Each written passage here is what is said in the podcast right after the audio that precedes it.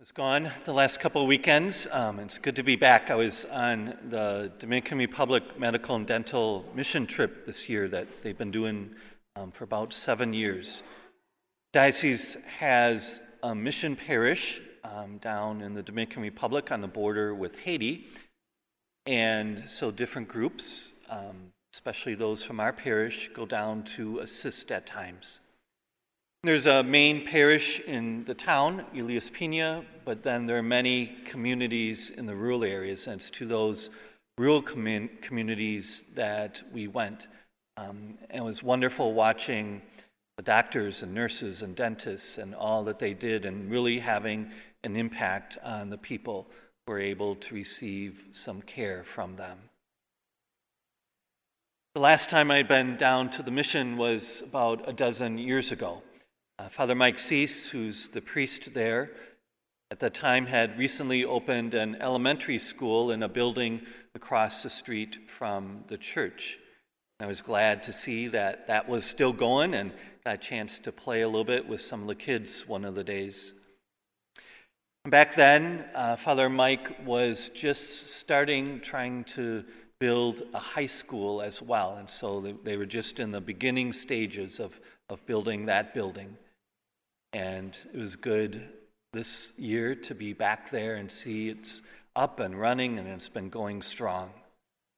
Pretty amazing that that parish there is able to provide a real good Catholic education for students in both elementary and high school. We heard a line in the gospel today quoting a line from Isaiah the prophet that we heard in the first reading. The people who walked in darkness have seen a great light. That's one of my favorite verses to pray with, especially at Christmas time and during these dark days of the year. The people who walk in darkness have seen a great light. Because Christ is that light in the darkness of our lives, of our world. And he also calls us to share in his mission to be a source of reflecting His light to the world in which we live. And so often that happens one person at a time. The medical and dental team were helping people by simply taking some time to listen to them, people who are rarely able to see a doctor, listening to their problems, and doing just some simple things that they could to help. That's also how Jesus did it, as he called people one by one and two by two. Today we hear the call of the first apostles of Simon Peter and his brother Andrew, James and his brother John. Jesus continues to call us as his people, as the church and then as church, we're called to share his light to the darkness of our world. And that's why, over the course of history, the church has always tried to be present to people in need. Some of the very first medical facilities were started by the Catholic Church. And that tradition continues today as over a quarter of all healthcare facilities around the world are connected to the Catholic Church. Most of them are in developing countries. And that same thing is true in terms of education. The Catholic Church started many of the first universities, which grew out of church schools for younger students. Today, the church supports about 140,000 schools around the world providing health care and education in the context of our faith is a primary way that we bring Christ's light into the darkness. Our medical and dental team to the DR continues that tradition. The Sisters of the Sorrowful Mother across the street have long served people in our country and others with health care including Mercy Hospital here in Oshkosh.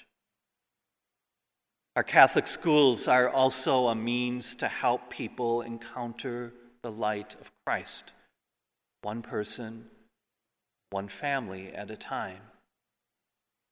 Our commitment to Catholic schools is a long one here in Oshkosh. For over 150 years, our parishes have provided that opportunity for our families. Last year at this time, I asked people to stand as I called out various ways in which we've been affected or connected or impacted by Catholic schools. And almost three quarters of us at each Mass stood. Most of us have been impacted by Catholic schools in one way or another. And so we remain committed to our Catholic schools as a primary way of passing on our faith to our parents and children to help them deepen their encounter with Christ. That's why our schools exist. Along the way, we're able to provide a great education and a preparation for life. So today, I want to stop and say thank you for your ongoing support of our Catholic school, Lourdes Academy. We're working hard to strengthen the words in our Catholic identity and are always working to improve our educational experience for the students. This year is going to be a very important one as we continue to solidify the future of our schools by providing a quality facility for learning.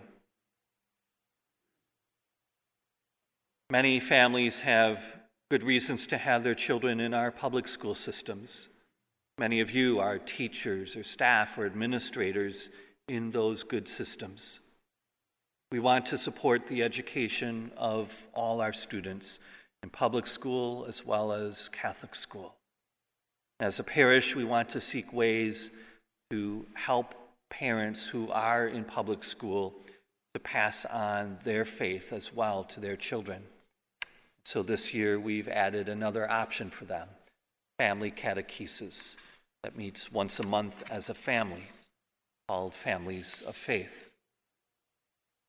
Currently, our Oshkosh public schools are looking at needs for the district in terms of their facilities.